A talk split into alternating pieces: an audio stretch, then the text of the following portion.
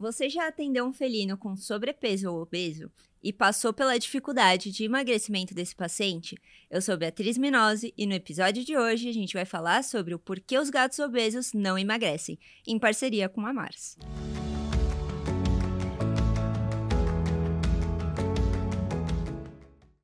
E para conversar com a gente sobre esses casos tão recorrentes na nossa rotina clínica, a gente vai conversar hoje com a doutora Manuela Fischer, que é médica veterinária com graduação, mestrado e doutorado pela URCS.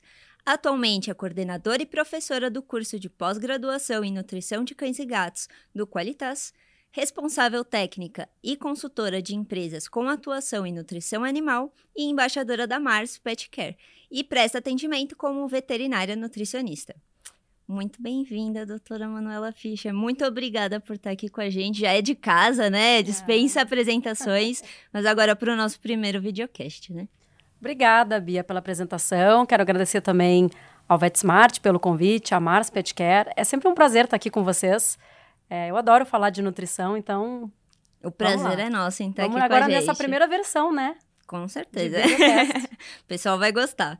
Bom, doutora Manu, então vamos começar agora o nosso bate-papo, sem remediar muito. Os gatos realmente têm maior dificuldade para emagrecer em relação aos cães? Essa dificuldade, né, se for real, ela tá mais atrelada aí uma nutrição diferenciada, um manejo, né, diferenciado, uma questão da espécie, o um metabolismo? Conta aí pra gente. Então, o gato tem sim uma dificuldade grande, é difícil de emagrecer o gato. É, eu tenho bastante experiência para falar, então hoje a nossa ideia é não vamos ficar focando naquela questão de as consequências da obesidade do gato, né? Não vamos falar dessas questões que já são meio óbvias, já estão batidas. A ideia desse, dessa conversa hoje é que a gente fale da parte prática e dicas que podem sim ajudar no processo de emagrecimento do gato. E aí vamos, vamos lá, né? Por que, que é que o gato não emagrece ou por que, que é tão difícil de emagrecer o gato? Ele não tem uma diferença metabólica, algo uh, intrínseco da espécie como a gente sabe que o gato tem várias particularidades, né? Ele, ele é uma espécie que uh, tem, tem as, suas, as suas características de carnívoro estrito, né? Falta de enzima, não converte isso naquilo, tem um monte de coisas que o gato não faz, que a gente não vai entrar no mérito aqui. Mas a questão do emagrecimento, ele, ele é muito além de uma, uma particularidade, não é uma particularidade do gato. A questão do, do, do emagrecimento ela é bem ela é complexa porque envolve o veterinário fazer a, a coisa certa. Né? Primeiro ponto, e isso é uma condição eh, fundamental, in, fundamental e inicial.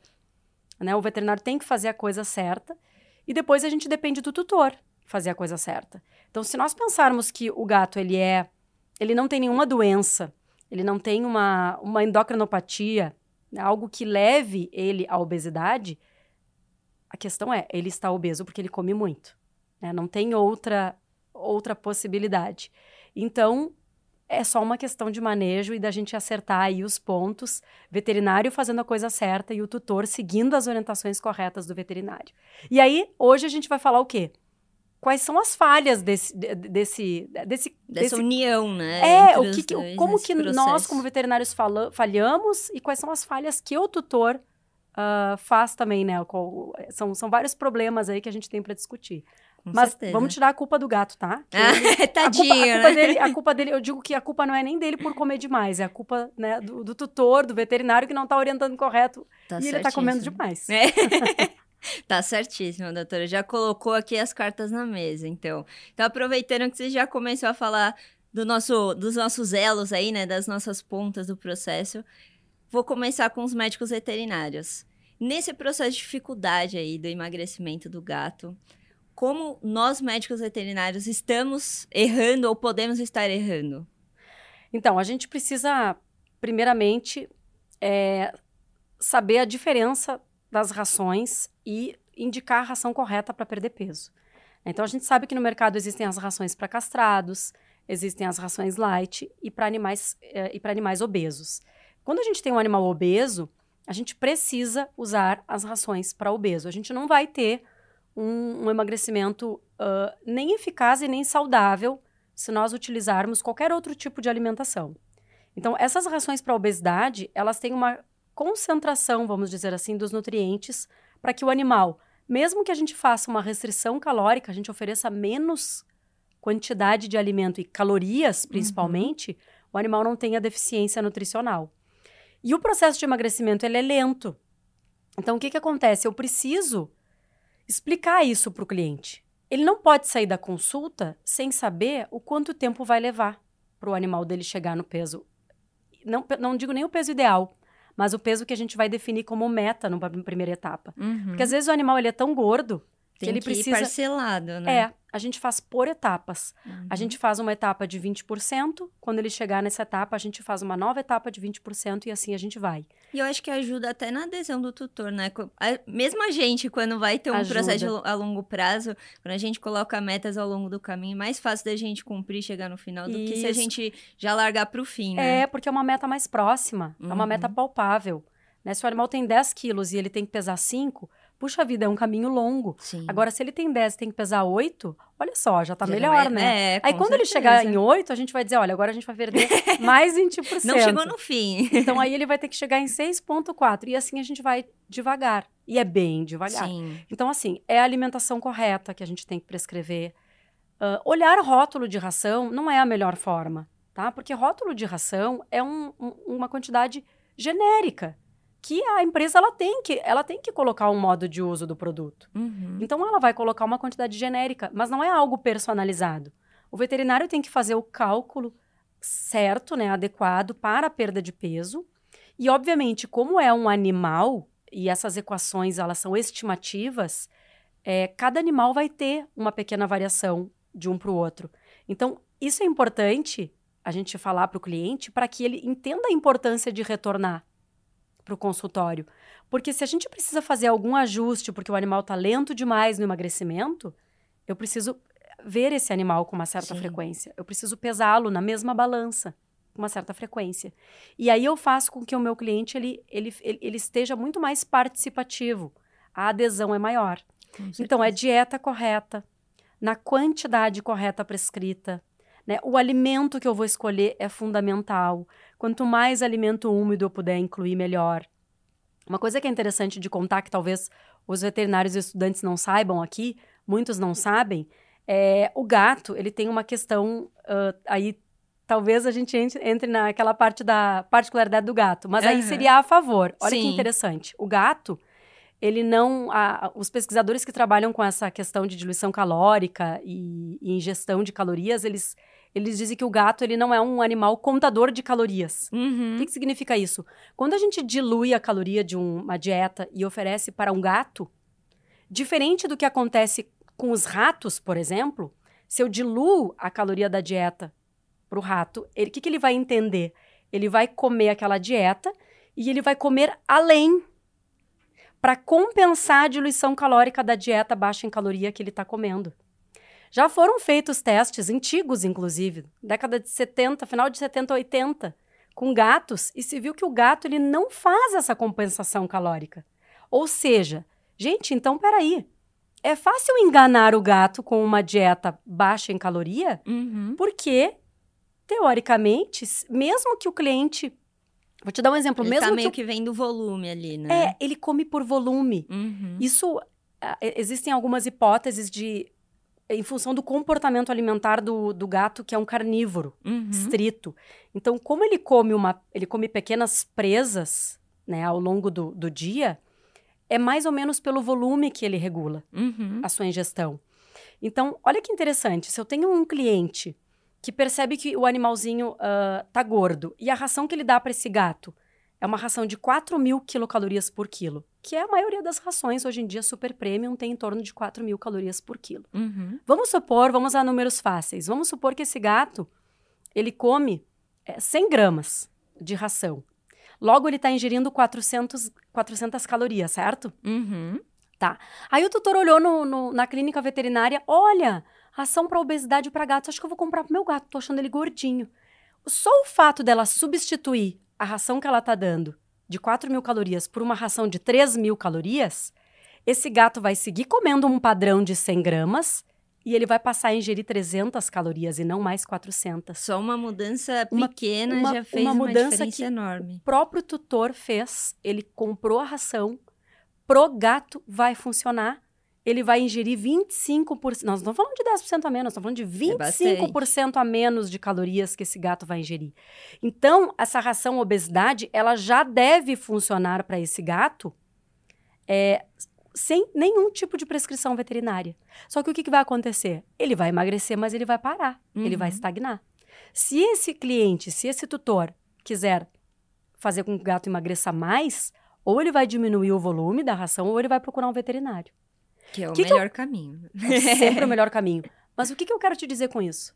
A gente tem uma questão é, que a espécie felina ela deveria ser muito mais fácil de emagrecer pensando por esse ponto que o gato não é o contador de caloria Sim. como o rato, por exemplo. Com certeza. Né? E até mesmo algumas espécies são. Os estudos mostram que, por exemplo, cães são mais contadores de calorias. E olha, é. E a gente comparando é totalmente diferente. É, né? mas é que o cão a gente tem outros recursos para fazer emagrecer. Tá. Mas o cão a gente não consegue enganar tanto com uma diluição hipocalórica. O cão vai comer um pouquinho a mais para compensar.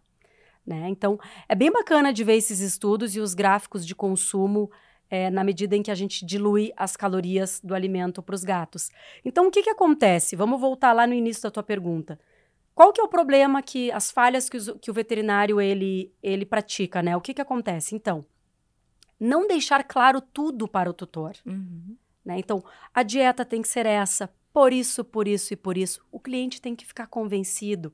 Senão ele vai chegar na clínica veterinária e ele vai dizer assim: meu Deus, mas essa ração para obesidade custa 10 vezes X e essa aqui custa X. Sim. E essa aqui é light. Qual que é a diferença da obesidade para light? Deve ser muito, eu vou levar a light. Se a gente explicou na consulta que existe a light e que existe a castrados e existe a obesidade, e eu já deixo ele convencido que tem que ser a obesidade, ele já vai olhar para a light ele não vai nem cogitar. E é incrível como eles sempre partem da dúvida de castrados e light. Muito. Sempre surge. A gente Sempre. acompanha aí os tutores, né, em consultas, enfim, enfim, com outros conteúdos. E a dúvida entre lights, obes, obesidade e castrados, gente, é ela é, unânime. Ela é recorrente. Hum, ela é hum. recorrente. E como que a gente resolveria? Como eu explicaria corretamente para o tutor então, essa, a, essa questão? A ração para castrados, ela tem uma pequena diminuição de caloria. Eu, eu até acho que deveria ter um pouco mais. Deveria ser mais importante essa, essa diferença de caloria. Ela é pequena para aquele cliente que vai na, na, na pet shop, na, na, loja, e compra porque o, o gato, o cachorro é castrado, tá? E aí ele é, é, tem uma pequena redução. Porque, na verdade, a gente pressupõe que todos os animais castrados vão ter uma diminuição de metabolismo e que vão ganhar peso, mas isso não é padrão, né? Muitos engordam após a castração, mas não todos. Sim. Então também não dá para fazer algo muito radical. Uhum. Então é uma, é uma diferença leve de caloria. Quando a gente vai para light, já tem uma diferença bem maior. Eu já estou saindo de 4 mil calorias para rações lights que tem 3.100, 3.200. Algumas 3.300 calorias, né? Agora, quando eu vou para obesidade, eu baixo de 3.000. 2.700, 2.800 calorias. Aí é bem drástico. E eu tenho, e eu tenho aquela diferença é, da concentração dos nutrientes, né? Que é o ponto que é, principal. Que é um assim. ponto bem importante, porque essas, esses emagrecimentos, eles são longos. E se o animal ele fica submetido a uma ração convencional, seja castrado ou seja light, durante muito tempo, mas ela está sendo fornecida com uma quantidade bem menor para forçar um emagrecimento, ele vai ter deficiência nutricional. E isso é um período longo. Então, não é à toa que existem as rações obesidade. Não é para cobrar mais. Sim. Tudo vem por um motivo. E aí, aí, é que é, aí é que é o ponto do veterinário. Explicar com bastante argumentos. O tutor ele tem que estar tá convencido. É essa ração, é nessa quantidade. E assim, ó. Ah, e tem que ser bem rígido, né? Tem que, não pode dar nada, não pode dar petisco. Eu aprendi com, com o tempo. No início eu era bem rígida. Quando eu comecei a, a trabalhar no projeto Obesidade lá atrás, é, eu era bem rígida, eu não permitia nada. Uhum. Depois a gente vai aprendendo que a gente precisa permitir. É, não. Porque não se a gente não permitir, eles vão dar e não vão Do nos mesmo contar. jeito, é. Então a gente pergunta: qual é o petisco que é assim, não tem como a gente tirar da vida dele. Sim. E aí a gente calcula dentro da, né, faz o cálculo e aí 10% das calorias vai ser aquele petisco que o animal ama e não o tutor não abre mão. Uhum. Então a gente consegue colocar ele ali, às vezes numa quantidade muito menor, uhum. que deixa o tutor com os olhos desse tamanho mas é possível. Então, isso faz parte do veterinário. Colocar o petisco do, que o animal gosta, que o tutor gosta de dar no plano. Entender fazer, a rotina, né? Entender, entender a rotina, a, a explicar para o tutor o tempo que vai levar. Então, eu vou te falar que 1% por semana é gato de gatil de laboratório, tá? Desses gatis de, de pesquisa, de universidade. Que é um espaço totalmente controlado, né? Principalmente não tem o tutor. Entendeu? Esse Fica... é o ponto. Um detalhe, um detalhe. Esse é o pequeno detalhe que faz toda a diferença. É. Quando a gente não tem a influência do tutor, a gente tem uma média uh, de 1% por semana de perda. Eu posso falar de experiência própria, porque no meu experimento de doutorado, que eu fiz na Califórnia, eu emagreci oito, oito gatos do meu experimento. Eram, uhum. Eles eram 24 ao total, e oito gatos eram obesos e eu fiz emagrecimento neles. E aí, eles emagreceram 0,96% por semana, tá? Numa restrição vou te falar, bem grande. A gente chegou a 30%, 40% de restrição para esses gatos. Então, assim, a restrição, ela realmente tem que acontecer, tá? Ah, por isso que eu digo que o cálculo, ele tem que ser bem correto. Uhum. E, e não tinha tutor. Então, por isso que a gente consegue um, um emagrecimento bem, bem bom, né? Uhum. Numa velocidade bem legal. Agora, quando eu tenho a presença do tutor, aí a minha outra experiência é no projeto Obesidade que eu participei, que eu desenvolvi lá na Universidade Federal, a gente tem uma média de 0,4, 0,35. É, é menos da metade, conta, tá? Conta o segredo para esse resultado aí, Então, assim, várias questões, né? Quando eu comecei no projeto Obesidade, isso foi em 2010. Eu estava começando a trabalhar com obesidade. Eu não tinha a mesma experiência que eu tenho hoje. Então, pode ser, né, que esses meus, esses meus níveis ruins, ah. de 0,35%, 0,4% de perda semanal, seja devido à minha inexperiência. Gente, Mas, com certeza, tem efeito do tutor. Porque depois disso, eu trabalhei muito com obesidade, né, até hoje, e eu não tenho níveis muito, muito superiores a 0,5% por semana. Então, assim, para o veterinário que está me ouvindo, né, para os estudantes que têm aí, eventualmente, essa, esse desafio, 0,5 está bem legal, tá? Vamos ficar felizes com 0,5% por semana. É uma vitória. E aí, isso, Bia, a gente precisa colocar numa linha do tempo para o tutor, na primeira consulta. Olha, se tu fizer, se tu fizer tudo certo, se tudo for muito bem, o teu gato, para perder 20% de peso, ele vai levar 40 semanas. É uma gestação, são nove meses para perder 20%. Sendo que a maioria dos gatos obesos, quando o tutor procura por ajuda, eles não dão 20% acima. É muito mais. É, é o dobro. eles estão com, com muito, muito peso acima. Então, ele vai ter que passar por uma gestação, mais um. Nove meses. depois mais uma etapa de 20%. Depois, às vezes, são duas, três etapas. É, é um processo bem longo, né? E se é. não tem o tutor ali do seu lado, dificilmente a gente chega no sucesso. Exatamente. Então, assim, é, tudo isso tem que estar tá explicado para o tutor. Para ele sair dali ciente do tempo que vai levar fazendo certo. Sim. Porque se ele fizer errado. Aí é mais uma gestação, né? aí bota isso para o dobro o triplo do tempo, que já é um tempo muito longo, vai ficar. Aí o que, que acontece? Eles desistem. Fica insustentável. Eles né? desistem porque desmotiva. Sim. Então a gente precisa fazer tudo isso. O veterinário tem que colocar todas as cartas na mesa. Claro que aqui a gente não vai ficar falando das consequências, né? Lipidose hepática, dermatopatia, risco de diabetes, Mas lá na articulares, hora coluna, né? isso tudo a gente tem que colocar impacta no bem-estar, impacta na longevidade, isso tu tem que falar. E a linguagem não é o teu gato tá gordinho, é. o teu gato tá fofinho. O teu gato está obeso, ele tem uma doença crônica, ele está permanentemente inflamado. Então o veterinário tem essa, esse jeitinho meiguinho de falar que pode parecer bonitinho, mas não diminui a, a, o tamanho, né, a importância do problema. Do problema. É, é, os meus clientes sabem que eu puxo a orelha deles sempre. Sempre. Meus clientes ouvem sempre puxar a orelha. Olha, tu não tá criando o animal, ah, cachorro principalmente, não tá criando o cachorro como tem que criar.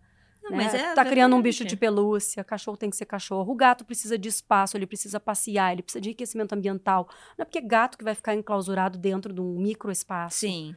Então, a gente precisa dizer verdades para os tutores. E Sim. eles gostam. A gente tem que ter firmeza, a gente tem que falar de verdade sério que eles, a gente ganha credibilidade com Sim. eles. A gente não vai ganhar antipatia. Então isso é importante. Não, perfeito, doutora Manu. Acho que o pessoal aqui que está nos ouvindo vai sair com outra carga e outra visão aí para os atendimentos. Mas agora a gente falando, a gente falou um pouquinho dos médicos veterinários. Você falou um pouquinho também dos, dos tutores, né? O impacto que os tutores têm. Mas queria que você entrasse um pouquinho mais nesse assunto. Né? A gente falou aí que a gente tem que estar preparado, ser sincero com o tutor em relação ao todo o processo, né? Os problemas da obesidade. E o tutor? Quais são os problemas relacionados ao tutor que atrapalham então, tanto no emagrecimento? Então, o tutor é muitas vezes ele tem, tem questões que realmente dificultam o processo. Vou te dar um exemplo. Vários gatos. Quem é o tutor de gato que tem um? Nossa, é tutor de gato sempre Gente, tem mais quando um. ele tem um, eu digo para ele assim, ó, olha, tu só tem um gato. Se, se teu gato não emagrecer, assim, ó, eu não te atendo mais. não, virei as costas. Não, aqui, a única ó, responsabilidade que você é tem é fácil demais emagrecer um único, um gato único na casa. É muito fácil, ainda mais, né, fazendo uma, um uso de uma dieta correta, com um alimento úmido, com, né, que a gente ainda tendo, né, instrução, você orientando. Agora, tem realmente dificuldades. A pessoa tem vários gatos, às vezes tem vários animais, outros animais. É, mas, claro, tirando essa questão, que daí a gente pode discutir as dicas, né, de como fazer quando isso acontece, uhum. mas o problema do tutor é a pena. Ele tem pena, tá? Ele não consegue, na cabeça dele, quando ele sair da consulta, sabendo que ele vai ter que dar menos ração, isso já tá doído para ele.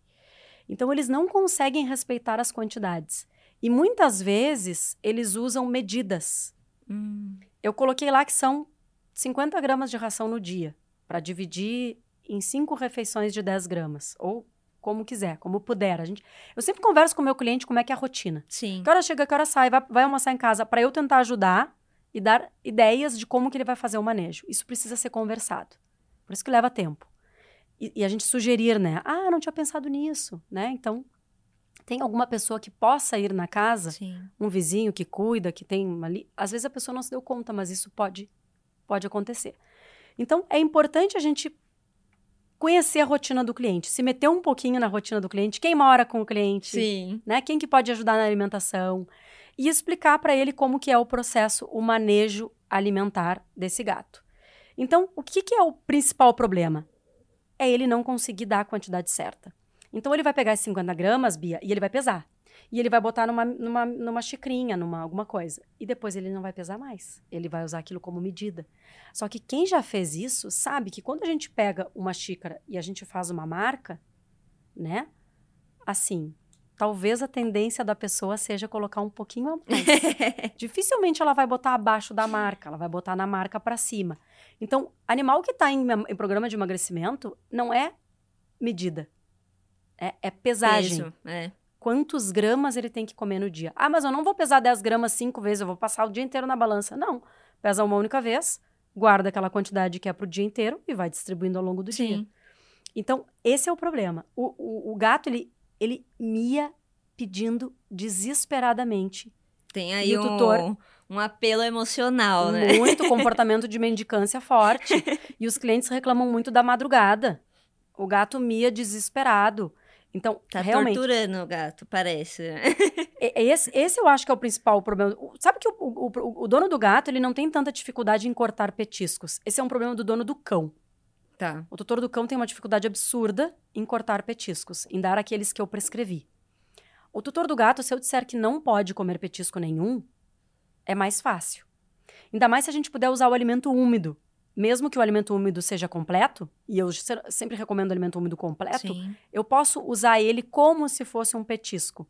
Então eu falo para o meu cliente que, olha, quem sabe a gente deixa só o alimento úmido como, né, fazendo às vezes de um alimento uh, de petisco, petisco, um agrado. E aí muitas vezes dá certo. Agora o cachorro já é, a gente tem outro problema. Então é, vamos, vamos uh, uh, acertar isso com o tutor, uhum. né? Vamos fazer com que ele entenda, fazendo toda a prescrição correta. O tutor aderindo, né? O que, que ele tem que fazer? Ele tem que voltar. Essa é uma outra falha. Ele aderiu, ele entendeu, ele está ciente que o gato precisa emagrecer, ele está ciente que a ração tem que ser essa. ele está ciente que se ele tiver vários, vários gatos, ele vai ter que dividir os gatos em cômodos diferentes, que essa é uma sugestão que eu sempre dou, né? Se a pessoa tem mais de um gato e ela não consegue, ela não faz home office, vamos Uhum. supor. Se ela faz home office, a Tem hora da mais- alimentação é Aham. cada um come na sua hora, ela tira e deu. Sim. Se ela sai para trabalhar, ela pode, para não dar alimentar o animal de manhã e à noite, que seriam só duas vezes, ela pode separar os gatos em cômodos diferentes e deixar a ração disponível, mas controlada na Sim. quantidade que ela quer que coma, até a hora de voltar. Quando ela volta, ela coloca mais um pouco e eles comem. Ah, mas coitado dos gatos vão ficar separados. Pois é, aí a gente precisa explicar para o tutor que o gato é um animal de hábito solitário Sim. que na verdade ele não gosta de viver com 15 gatos. Esse, esse é um hábito ruim que alguns tutores de gatos têm de ter um milhão de gatos, quando na verdade é uma espécie que ela gosta de ficar mais sozinha, mais aos pares, né? Então, também diferente do cachorro, que é outro, outra situação. Sim, que ele é mais precisa- social. A gente precisa entender, né, também as espécies e explicar para o tutor. Com certeza, doutora. Feito isso, ele precisa retornar. Porque ele vai comprar a ração certinha, ele vai pesar, ele vai separar, mas às vezes ele não volta. Correria, né? Às vezes ele não quer voltar porque tem que pagar uma nova consulta, então a gente tem que pensar em como que eu vou segurar esse cliente para que isso não seja um problema, né? Talvez fazer um pacote.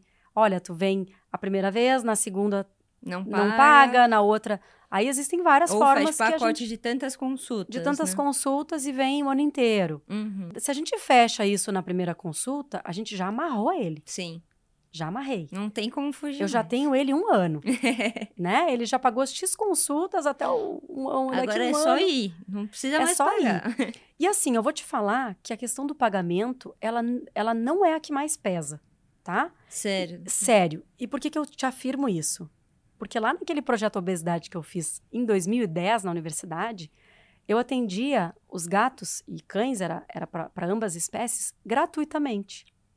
E nós tínhamos uma ração para perda de peso, para gatos e para cães, que ela era fornecida gratuitamente. Ou seja, o tutor não tinha custo, E era nós, só ainda, ir, né? e nós ainda fazíamos exames laboratoriais Sem para os custo também. participantes do projeto.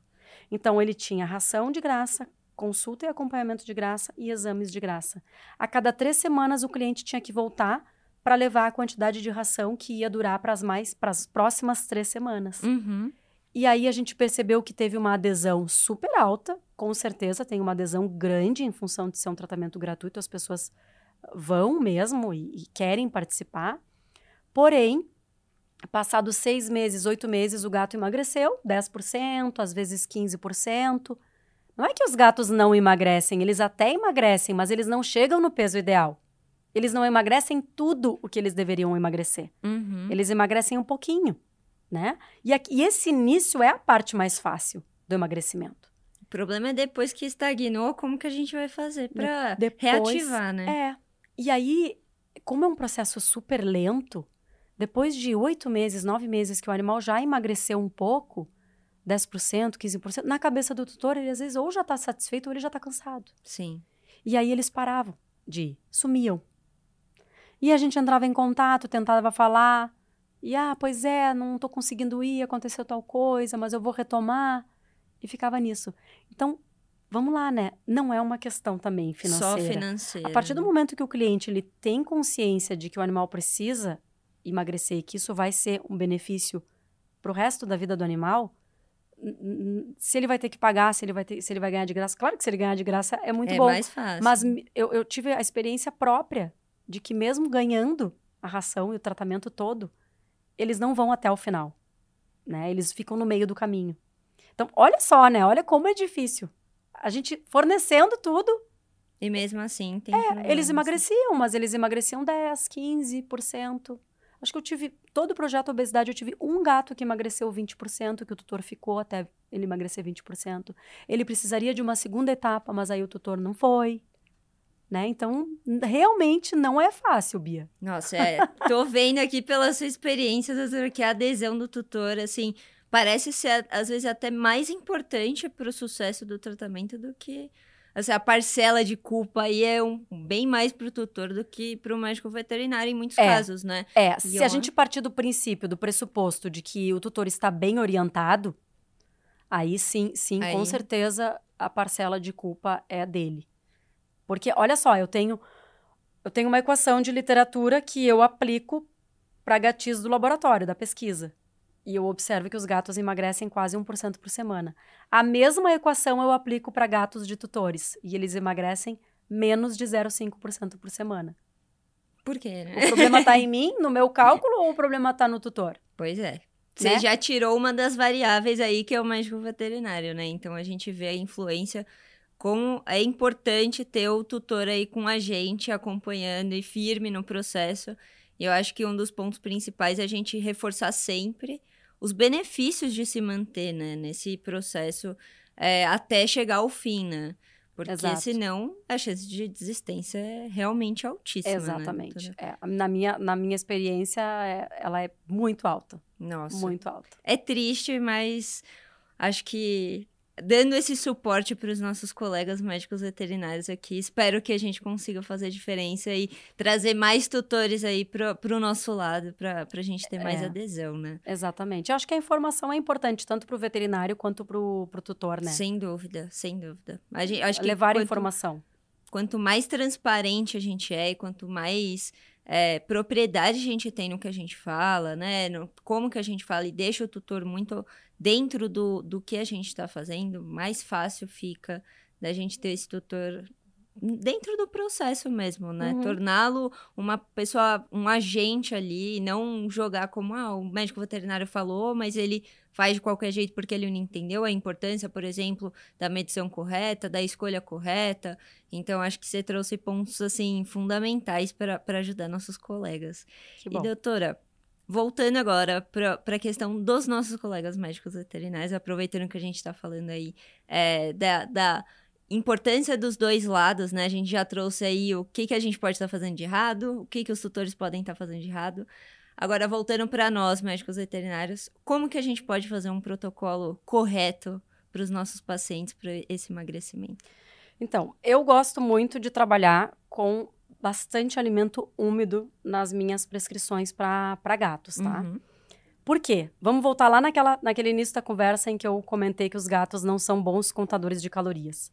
Se eu ofereço um alimento pouco calórico e que ele come um bom volume, né, eu vou fazer, assim, eu vou enganar ele, né? Eu vou enganar o gato, porque ele vai achar que, na verdade, ele vai estar comendo um grande volume, mas ele não vai estar ingerindo tanta caloria. O alimento úmido ele tem essa propriedade, né? Ele tem muita água, 80% de água, e o animal vai poder comer 3, 4, 5, 6 sachês, dependendo do peso dele. Uhum. E ele vai ficar saciado, ele vai comer bastante. E eu acho que até mais importante do que o animal ficar saciado, sabe o que, que é, Bia? O quê? É o tutor ver que ele tá dando que ele um tá monte. comendo, né? Tô dando um monte. Nossa, vai emagrecer comendo um monte. Olha quantos sachês. Quantos, entendeu? E claro que a gente sabe que essa não é uma realidade para todos os Sim. tutores. Alimentar um gato, né, com um alimento para perda de peso, ou a gente conseguir incluir mesmo um sachê que não seja para perda de peso, incluir sachês tradicionais de manutenção junto com um mix feeding associado a uma ração para perda de peso, já seria fantástico. Uhum. Esse é o meu protocolo hoje, é o que eu mais faço. tá? O meu protocolo, se perguntar como que ele é, ele é, é ração seca específica para obesidade, Uhum. mais sachê. Perfeito. Tá? Isso faz com Tem que o animal. alguma proporção que, que você usa normalmente? Aí eu converso com o tutor. Boa Tá. pergunta. Eu converso com o tutor para entender com ele como que ele, quantos sachês ele está disposto a comprar é. no mês, Uhum. né? Ele- A pagar no mês. É, eu, te- eu tenho. Se eu expliquei bem, se eu, se eu fui bem convincente da importância do animal emagrecer, isso ganha um outro sentido, né? O, o, o, o valor, certeza. O valor que isso vai ter é muito, né? A O gente, retorno, né? O custo-benefício. ele né? vai, ele vai ver isso como um investimento, Sim. né? E não como um, um gasto. Um gasto, é. Então, eu estou investindo na saúde do meu gato. Talvez é, ele emagrecendo, eu investindo nessa alimentação, ele vai emagrecer. Quem sabe eu não vou impedir uma internação por uma lipidose hepática.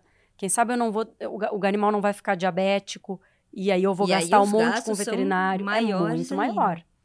Então, quando eu explico isso e ele entende que ele tem que atuar na prevenção, e a gente não tem esse hábito, a gente não Sim. trabalha com a prevenção. É errado. A gente sempre tá, a gente foi treinado a tratar. Sim, E, os, e, as pessoas também. Né? Eu, digo, eu digo nós, né? seres humanos, também. sim. Tanto com o pet, quanto ah, consigo mesmo. A gente tem esse hábito, né? Nós, seres humanos, a gente faz isso. Então, temos que mudar esse, esse conceito, né? Vamos trabalhar na prevenção. Então, uma vez entendido que o alimento úmido vai ter uma, uma ação importante, né? E aí a gente tem que explicar a questão da diluição calórica, a questão de que o gato vai ficar saciado, e, e também o quanto isso faz bem para trato urinário. Aí tem outras questões que a gente aborda, né, do alimento que são úmido. Importantíssimas. Que o gato não é, é um animal que não toma muita água, que, o, que dessa forma é uma, é uma forma dele comer água. Né? Então, tudo isso a gente já coloca também como pontos importantes para incluir o sachê. E como eu falei, o próprio tutor vai ver aquele monte, é, é, ração seca, é abrir um sachê e colocar o sachê inteiro. Ele vai ficar muito satisfeito. Agora, o quanto é o quanto o bolso dele permitir. Uhum.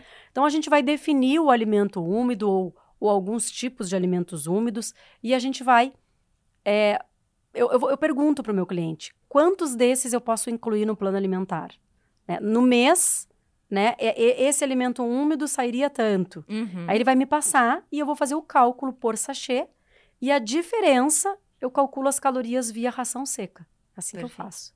Doutora Manu, aproveitando que você comentou né, na, nessa porcentagem entre ração seca e, e sachê, existe uma forma, é, além da fórmula que, que você usa naturalmente no dia a dia, como que você faz para substituir a ração seca pelo sachê em questão de calorias? É, no sentido assim, ah, a ração seca ela equivale a tantos sachês ou coisa do tipo para a gente fazer essa, essa troca? Na verdade, tudo depende de qual sachê, de qual ração seca e quantas calorias o animal precisa. Perfeito. Então, se o animal precisa, vamos lá, de 200 calorias no dia, ou vamos botar 100 calorias no dia tá? Ele precisa de 100 calorias no dia. Aí eu vou, vou, vou questionar o meu cliente quantos sachês ele pode fornecer. Supondo que ele possa fornecer, sei lá, um sachê no dia só, um por dia, tá? Tá uhum. Ele está disposto a ter 30 sachêzinhos no mês, é um no dia que ele vai, que ele vai comprar. Um sachê tem, em média, 70, 80 calorias. Então, já vai suprir quase todas as 100 calorias que esse animal precisa. Eu vou dar um sachê e aquele restante que falta, Aí você completa. Aí eu vou completar, só que eu preciso das calorias da seca. Completo com a seca, né? Eu dei o sachê e vou completar com a seca, eu preciso saber qual é a ração seca que eu vou que eu vou prescrever. Então, não existe um percentual de cada um uhum. adequado. O meu pensamento é, quanto mais úmido, melhor. melhor. Porque o animal vai ter uma um, um, uma possibilidade de comer muito mais uhum. em termos de volume, porque ele está comendo muita água. Sim. E isso é ótimo para a questão da hidratação e tudo mais. Sem dúvida. E ainda o cliente fica satisfeito e dá tudo muito certo. É, esse, esse ponto da úmida, uhum. lá no meu projeto Obesidade, eu não pude ter essa, essa questão. Eu não pude. A gente trabalhou só com alimentos secos uh, nesse projeto que era gratuito, né? Uhum.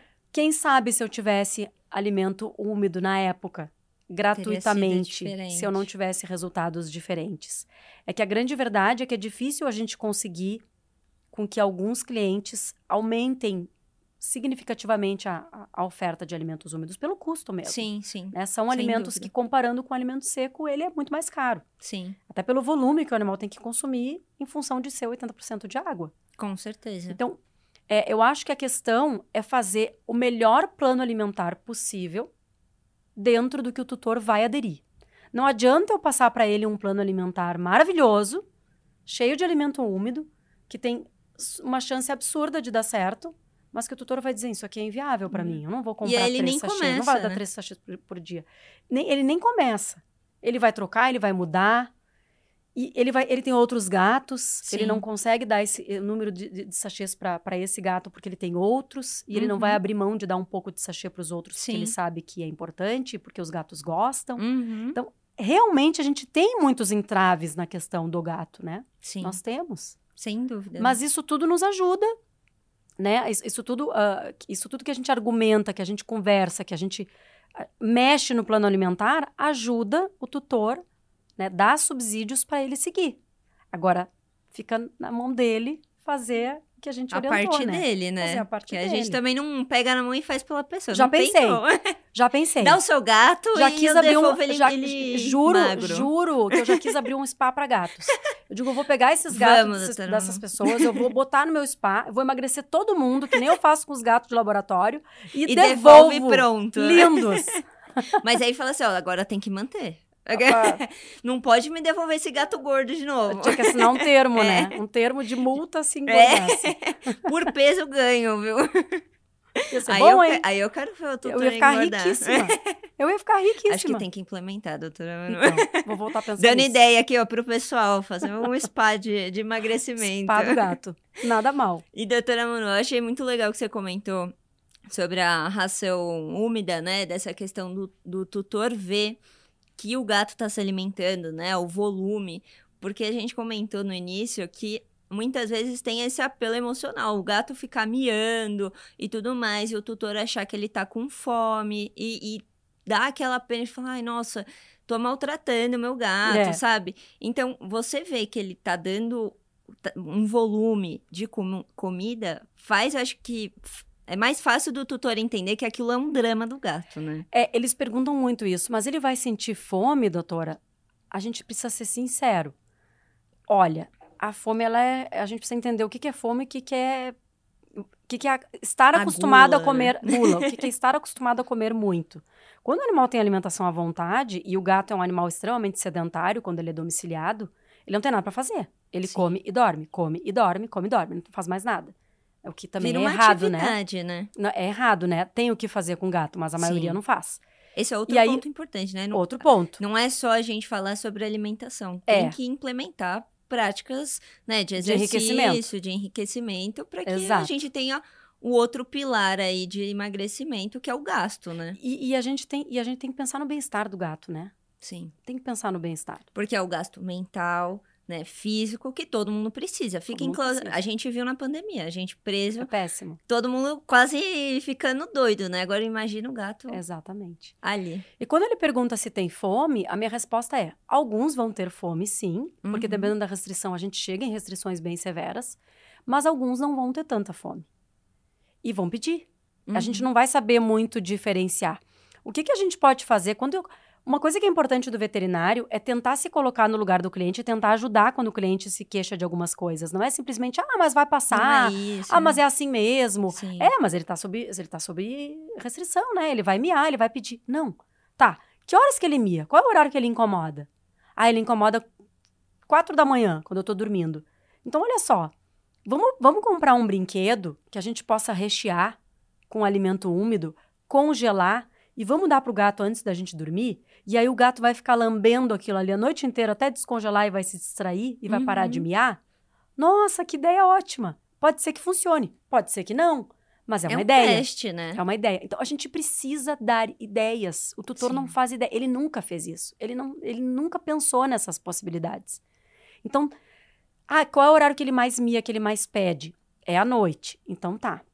Então a gente faz isso. E outra técnica que a gente pode fazer: alimenta ele com menos, menos quantidade, porções menores ao longo do dia e deixa a porção maior para a No noite. final. Alimenta ele ao longo do dia só com sachê e deixa à noite para ração seca e esse brinquedinho congelado. Sabe? Alimenta ele e vai embora. Vai trabalhar, vai fazer alguma coisa. Deixa ele miar para as paredes. Sai Porque fora. Não tá escutando, então ignora. o problema é a gente estar em casa quando o Sim. gato. Ele não vai miar, ele vai miar pedindo. Aham. Né? Então a gente precisa tentar. Quando ele tá miando, é o horário da refeição. Então não alimenta ele. Se ele, se ele mia muito, não alimenta ele. Que é um deixa- reforço, Deixa né? para alimentar só quando ele estiver miando, Sim. né? Por exemplo, eu tô na cozinha fazendo o meu almoço. Eu já dei comida para ele. Ele fica pedindo, eu não vou dar mais porque eu já dei. Sim. Então deixa para dar a refeição na hora que tu tá preparando a tua, que é a hora que ele vai sentir, que ele vai estar ali na volta. Enfim, não sei, temos que tentar. Sim. Temos que Aí eu falo pro meu cliente o seguinte, eu sempre falo assim, ó, essa é uma das minhas frases. Mais do que eu saber como fazer com o teu gato, quem vai saber É você. é você mesmo, porque Sim. ele tá com o gato, ele entende a rotina do gato. Sim. A maioria dos gatos tem hábito noturno, mas não, isso não é uma regra. Sim. Então daqui a pouco eu tô falando pra ele dar o brinquedo de madrugada e, E o e gato não é o horário pra é, ele que vai sim. brincar. Então ele tem que entender qual é o momento, Tá? E isso é, isso é bem interessante, Sim. ter brinquedos, ter enriquecimento ambiental. Outro ponto importante, por que, que eu vou deixar a comida do meu gato, que está em restrição calórica, que está em perda de peso, um processo de perda de peso, no potinho? Para ele ir lá e comer À fácil. vontade, né? Fácil comer aquela quantidade que tá lá. Vamos dificultar? Vamos pegar um brinquedinho que tem um pequeno furinho que ele vai ter que brincar, brincar, brincar para cair uma bolinha da ração. Tornar aquele momento Ele vai- mais do que só ele vai ficar duas horas brincando para conseguir comer porque ele tá com fome. E aí ele vai se cansar, Uhum. ele vai acabar dormindo. Quando a gente vai dar outra refeição, bota de novo no brinquedo, bota em outro brinquedo. Não tem que nunca estar no potinho disponível para ele comer. Isso é uma coisa que também a gente não vê as pessoas falarem. Sim. Isso parece tão óbvio, mas é novidade. Quem, com que, fa quem que fala para alimentar os gatos obesos 100% com Com brinquedos? brinquedo, né? Ou de uma forma de com gente enriquecimento ambiental. ah, Mata enriquecimento- dois coelhos numa cajadada a gente só, faz, né? ele, ele- a gente faz, a gente gera Um até mesmo um exercício, um físico estímulo, ele fica acordado mais tempo, ele tem que brincar, né? Ele, enfim. Sem dúvida. E às é vezes até diminui essa ameação, né? Porque às vezes eles só querem carinho, uma atenção, e ali eles Atenção. já meio que se entreteram com outra coisa e esquecem que você tá lá, né? Esquece, esquece. Então, isso também é importante do veterinário falar. Sim. Porque esse- o, o cliente ele não vai ter esses insights. Ah, vou Sim. fazer tal coisa. Ah, mas esse brinquedo de rechear é para cachorro, né? É, tem muito isso. Gente, claro que não. É. Inclusive, eu até vi umas largatixas que o pessoal coloca também, alguns sachezinhos. Porque a gente vê muito labirinto, né, assim, pra, pra cachorro. E aí o É. pessoal, eu vi uns que é uma lagartixa. Pra gato, que é pro Olha, a pessoal lagartixa não grudar. Eu achei muito legal, porque agora o pessoal tá pensando mais, né, os fornecedores, né, as Em empresas gatos, né? em gatos. Então é muito legal a gente também, com o veterinário, é, pensando em ser provedor de informação e trazer novidades, se atualizar, ver o que, que a gente tem no mercado disponível e que pode ser utilizado, né? Exato. A gente tem muito tutor que tá aí antenado, principalmente tutor de gato que gosta de ver sobre o assunto e tudo mais. Às vezes Os mesmo tutores, eles os trazem. tutores de gato têm um perfil diferente. Tem, É, totalmente. eles, ele- eles, eles buscam por informação, novidades, por é. informação. E às vezes mesmo eles trazem pra gente essas informações, mas a gente também tem que ser é, um ativo né, na busca de conhecimento pra gente levar pra eles também outras alternativas. E eu acho muito, é, acho muito legal você comentar sobre essas particularidades do próprio gato, né? Porque, infelizmente, ou felizmente, não sei, mas é, a gente acha que ah, é o gato, é o cachorro, então todos são iguais. E não, se a gente tem particularidades, né? Ah, sou uma pessoa noturna, diurna, enfim, como essa hora, como isso, como não como aquilo. Por que, que o gato não vai ter essas É. particularidades? Ele vai ter o jeito dele. É. Né? Então é, é super importante, gente, entender como que é o gato pra gente não sair dando qualquer coisa e não ter. Ele também eu- não aderir, né? Eu acho que existe um conceito errado sobre o gato, que é que o gato ele pode ficar mais sozinho em casa, que ele Sim. pode ficar Ah, é enclausurado. independente. Gato né? independente fica enclausurado dentro de casa, a gente bota comida para dois dias e ele fica bem, gente. Não, Não é concordo, assim. não concordo nada com isso, nada Também. mesmo. Bom, doutora Manu, acho que a gente falou assim várias coisas que foram importantes para os nossos colegas médicos veterinários, não só para eles como né, profissionais, mas para que eles saibam se comunicar melhor com, com os tutores, né? É, a gente está chegando no fim do nosso bate-papo. Foi muito gostoso. Aprendi horrores aqui com você, principalmente com a sua experiência, que, bom, não tenho nem o que comentar, né? Essa é absurda. Mas vamos para a última pergunta, para deixar um gostinho de quero mais para um, um próximo podcast, quem sabe?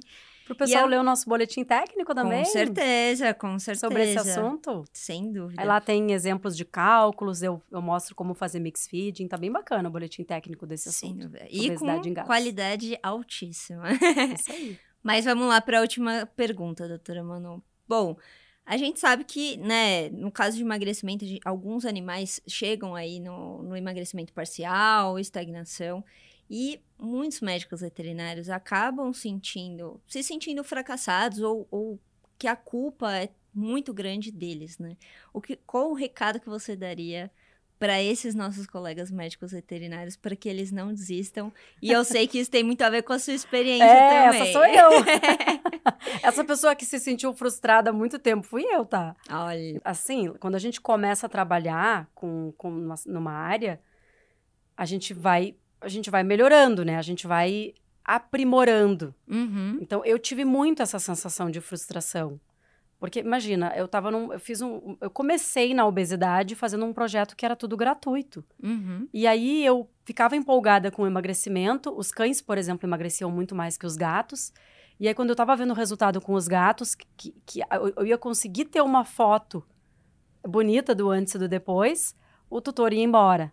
Então, assim, é uma sensação de frustração, mas depois eu comecei a me dar conta que não, mas espera um pouquinho.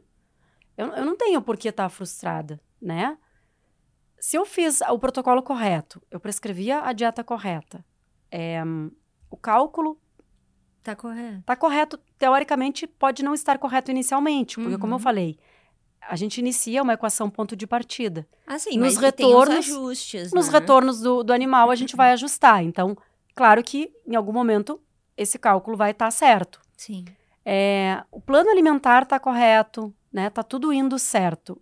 E a coisa Não, não tá evolui, não progride, o animal não chega, ou ele perdeu 10%, perdeu 15%, eu passei a já me, já me sentir confortável e me dar por satisfeita. Uhum. Porque, olha só, vamos ver por esse lado. Se eu peguei um paciente com um gato com 10 quilos, tá? E ele deveria pesar, Bia, 6. 6 e alguma coisa, tá? Uhum. Aproximadamente. Porque a gente nunca consegue estimar com certeza o quanto que o animal precisa pesar, assim, ah, num primeiro momento. A gente vai fazendo ele emagrecer e vai avaliando. Especialmente quando ele é muito gordo. Uhum. Então, vamos supor que ele tenha que chegar em 6 quilos. É, se eu conseguir fazer esse gato chegar em 8, 8,5, ele perdeu 10, 15% do peso, isso já é ótimo. Ele não emagreceu mais porque o tutor não quis ir adiante. Porque se, se ele chegou nesse peso com a minha orientação, ele poderia seguir emagrecendo Sim. se continuasse com a minha orientação. Tem que comemorar as pequenas vitórias. Tem que né? comemorar. É aquela história. Qualquer coisa que o gato emagrece é motivo para festa Uhum. né? Então, já é, um, já é um- uma vitória. E tem outro ponto. Esse tutor, ele sentiu como demora e como é difícil perder esse 1 quilo, 1 quilo e meio, 2 quilos. Por mais que o animal ainda esteja gordo, obeso, após a perda de 20%, porque ele tem que perder mais e mais, Uhum. é muito melhor do que se ele tivesse com os 10 inicial. Sim. Né? Quem sabe ele não, ele, ele, ele não tá indo devagarinho por um caminho. E aí esse tutor, ele já sabe qual é o processo, ele já sabe que é lento, mas que dá certo. E que em algum momento, quando ele quiser retomar, ele vai retomar. E é mais, é mais difícil que esse tutor relaxe tanto a ponto do gato ganhar 10 quilos de novo. Então, ah, vamos, sem dúvida. então vamos nos sentir. Eu, eu comecei a pensar, botar isso na minha cabeça. Vou me sentir confortável, vou me sentir é, vitoriosa você, né? se o meu paciente uh, perdeu 15, 20%. Então, né, o, o título na- da nossa conversa é por que, que os gatos obesos não emagrecem? É, por que, que eles não emagrecem e não chegam no peso ideal? Uhum. Porque eles até emagrecem 10, 15%, às vezes um pouquinho Mas mais, mas às vezes eles continuam, né, com sobrepeso ou obesos e a gente muitas vezes não consegue chegar no que seria o ideal. Mas ainda assim, eu digo, fiquem tranquilos, né? Porque a gente a nossa parte nós fizemos. Sim.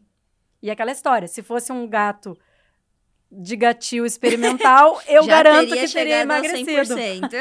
Então, essa experiência eu tive. Então, eu posso afirmar que é, que é isso. Eu comecei a me sentir mais tranquila e menos frustrada quando eu passei a pensar assim. Perfeito, doutora. Porque eu tenho. é, sem dúvida, nossos colegas também vão absorver esse, sua dica. E se sentir menos e vão se frustrados. sentir menos Que bom. frustrados.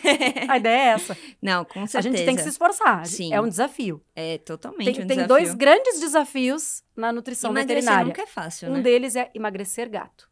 Tá? Eu sempre digo pra todos os meus alunos de pós, eu digo a mesma coisa. Ó, gente, tem as- tem- existem dois grandes desafios para um veterinário nutricionista. Obesidade em gatos é um deles. Aí, gente. Já foram desafiados, É. porque que vão encontrar gato obeso vão encontrar. Mas agora já vão saber o que, o que precisam fazer para emagrecer esses gatinhos. Isso aí. E não se sentir frustrados. Doutora Manu, muito obrigada pelo conteúdo de hoje. Como eu disse, assim, é, a gente aprende muito com você, com a sua experiência, com todo o conteúdo que você traz. É sempre muito bem-vinda para estar aqui com a gente em outros conteúdos. Mas por, por hoje a gente fica aqui. Tá bom, muito obrigada. Obrigada ao VetSmart, ao Mars Pet Care. É um prazer estar aqui. Podem me chamar sempre que eu venho. Com certeza. Com o maior prazer. a gente vai chamar. Tenho, não, não tenho dúvidas disso. Adoro estar aqui com vocês. Obrigada, doutora Manu. E esse episódio tem o um patrocínio da Mars e todas as informações técnicas dos produtos, apresentações, indicações, assim como vídeos, estudos relacionados e uma série de conteúdos estão disponíveis nas páginas dos produtos no VetSmart. É só acessar e conferir. E lembrando que agora todos os nossos ouvintes podem selecionar e ouvir temas semelhantes em um só clique na nossa playlist. Também não perca a oportunidade de participar da comunidade VetSmart, a maior e mais completa comunidade de medicina veterinária do Brasil. Lá você pode interagir com colegas, além de compartilhar materiais de estudo, casos clínicos, experiências e ainda tirar dúvidas gerais sobre diferentes temas. Basta acessar o site comunidade.vetsmart.com.br.